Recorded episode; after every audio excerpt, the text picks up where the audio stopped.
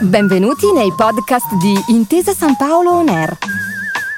Un luogo dove vengono condivise idee, voci e soprattutto storie. Buon ascolto.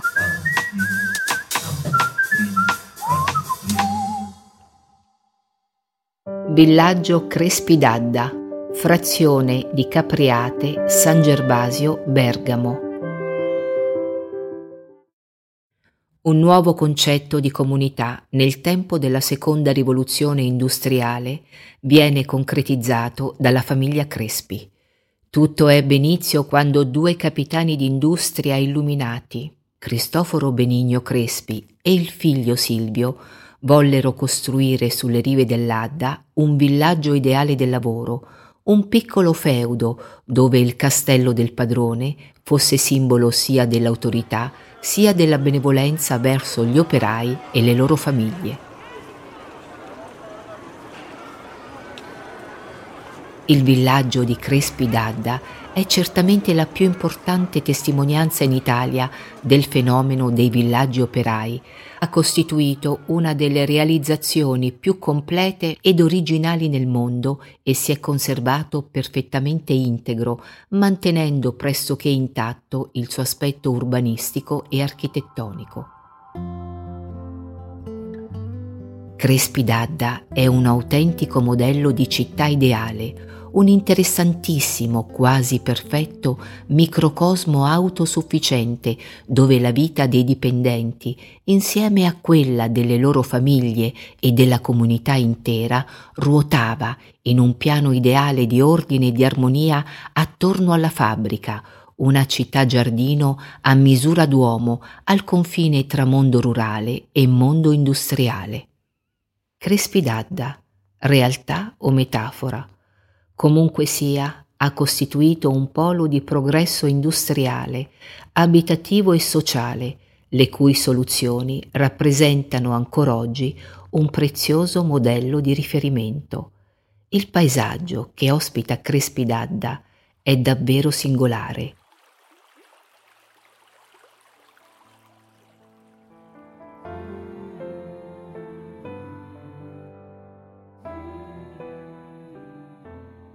Il villaggio è inserito in una culla, un bassopiano dalla forma triangolare che è delimitato da due fiumi confluenti e da un dislivello del terreno, una lunga costa che lo cinge da nord.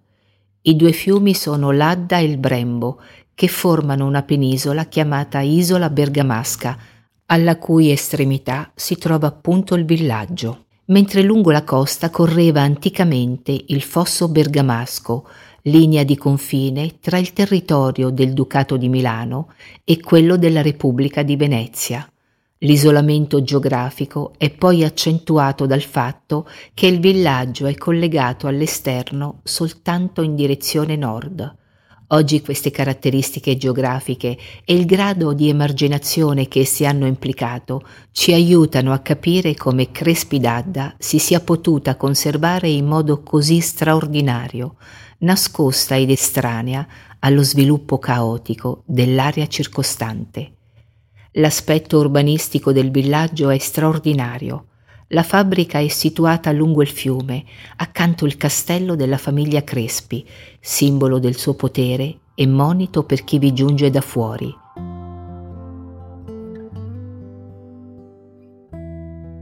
Le case operaie, di ispirazione inglese, sono allineate ordinatamente a est dell'opificio lungo strade parallele e ortogonali. A sud un gruppo di ville più tarde per gli impiegati, altre incantevoli per i dirigenti. Le case del medico e del prete vigilano dall'alto sul villaggio, mentre la chiesa e la scuola affiancate fronteggiano la fabbrica.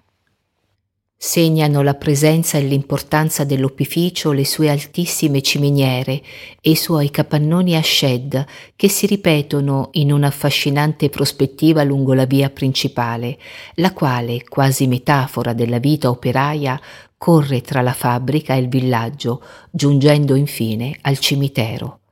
A proposito di Crespi d'Adda, va sfatata l'idea ora ricorrente, che i Crespi avessero studiato un minuzioso piano di controllo pubblico e privato dei loro operai e che di conseguenza localizzazione e struttura del villaggio non farebbero che rispecchiare un tale tentativo di controllo paternalistico e asfissiante. Era inteso e perseguito invece l'obiettivo illuministico di realizzare un punto d'incontro ottimale tra le esigenze dell'impresa e quelle del lavoratore. Teorizzatore e propugnatore appassionato di un'idea sociale dalla connotazione manageriale tipicamente lombarda, fu Silvio Crespi, imprenditore e uomo politico, figlio primogenito di Cristoforo, il suo pensiero, ribadito e puntualizzato in molti interventi alla Camera dei Deputati, era già compiutamente espresso quando era presidente dell'associazione cotoniera di cui era cofondatore. Scriveva allora Silvio Crespi Grave è la questione degli infortuni in Italia, specialmente nella filatura del cotone, e quando gli imprenditori di una grande industria avranno applicato tutti i mezzi per prevenire e attutire gli effetti degli infortuni, avranno compiuto un sacrosanto dovere, ma saranno ancora ben lungi dall'aver riconosciuto e soddisfatto a tutte le responsabilità che loro spettano L'uomo, creatura essenzialmente libera, amante d'aria e di luce e bisognosa di svilupparsi al sole nel salutare travaglio della sua genitrice, la terra, è costretto invece dalla civiltà ad accomunarsi con altri suoi simili fino a diventare un semplice organo di una macchina enorme, a servire soltanto come un ingranaggio la grande industria è dunque contraria alla natura umana, al suo sviluppo fisico. La responsabilità di quegli imprenditori è dunque incalcolabile, come immensa la latitudine del loro dovere, il quale consiste nel conciliare le necessità dell'industria con le esigenze della natura umana, in modo che i progressi dell'una non siano mai per inceppare lo sviluppo dell'altra. Il Crespi conclude la sua perorazione dicendo Ultimata la giornata di lavoro, l'operaio deve rientrare con piacere sotto il suo tetto. Curi dunque l'imprenditore che egli vi si trovi comodo, tranquillo ed in pace, adoperi ogni mezzo per far germogliare nel cuore di lui l'affezione, l'amore alla casa. Chi ama la propria casa ama anche la famiglia e la patria e non sarà mai vittima del vizio e della neghittosità.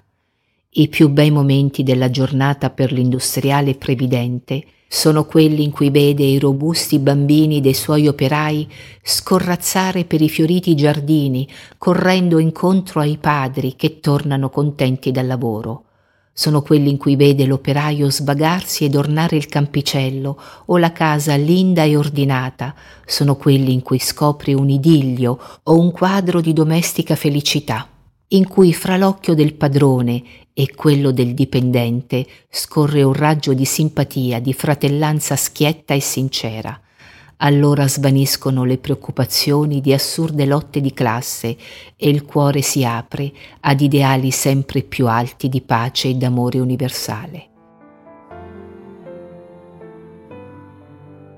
Vi consiglio vivamente una visita a Crespidadda, anche solo per capire se le parole di Silvio Crespi sono pura propaganda o il racconto di un'utopia realizzata L'incontro con quel luogo sarà soprattutto emotivo. Saranno quegli spazi ad attraversarvi, non il contrario. Sentirete i passi degli operai che entrano ed escono dai cancelli della fabbrica, i maschi da una parte, le femmine dall'altra. Il verde tutto attorno, quello pubblico, lo immaginerete invaso da bimbi che corrono liberi, accompagnati dai nonni, i giardini delle case per le famiglie operaie ben tenuti, perché la domenica quei fazzoletti di terra erano controllati e valutati da una commissione di esperti che si aggirava ordinatamente lungo la scacchiera ortogonale delle strade al fine di decretare il migliore una volta l'anno. Sentirete le campane della chiesa in stile rinascimentale che emerge sul colle, leggermente più in basso del castello della famiglia Crespi, costruito in stile medievale, altezzoso e superbo, allineato visivamente alla chiesa, quasi a confrontare il potere spirituale e quello secolare. Percorrendo la strada principale, costeggerete l'imponente fabbrica, quasi a sottolineare la possibilità di conciliare efficienza, essenzialità e ricerca estetica, l'edificio che la ospita si presenta con la monumentalità degna dell'ideale del lavoro che in essa doveva trovare formale espressione il suo aspetto architettonico lega insieme un'eleganza del rigore con la dignitosa austerità di uno stabile utilitaristico, fondendo insieme lo stile floreale dell'Art Nouveau e il neodecadentismo di provenienza austriaca. La ciminiera, realizzata per disperdere il più in alto possibile i neri residui della combustione del carbone, sorge sopra un portale ad archi acuti, con paraste e capitelli a foglie da canto, sormontato da pinnacoli di ferro battuto, con fiori, riccioli e foglie, opera di Alessandro Mazzuccottelli, massimo artigiano del ferro battuto nel Liberty italiano. L'opera complessiva non solo è la realizzazione di un progetto economico, ma soprattutto è un esperimento sociologico. Si sa che i due desideri dell'uomo sono la libertà e la protezione. Sembra che queste due condizioni favoriscano la convivenza in pace ed è proprio la pace che vivrete nel corpo e nell'anima passeggiando in questa cittadina ideale. Se poi vi inoltrerete sulle rive dell'Adda, a piedi o in bicicletta, potrete costeggiare il fiume fino a raggiungere Imbersago, dove potrete attraversare il fiume sul traghetto sospinto solo dalla corrente progettato da Leonardo da Vinci. Tutt'attorno vegetazione rigogliosa che ricorda alcuni sfondi di opere leonardesche. Grazie per aver ascoltato i podcast di Intesa San Paolo On Air. Al prossimo episodio.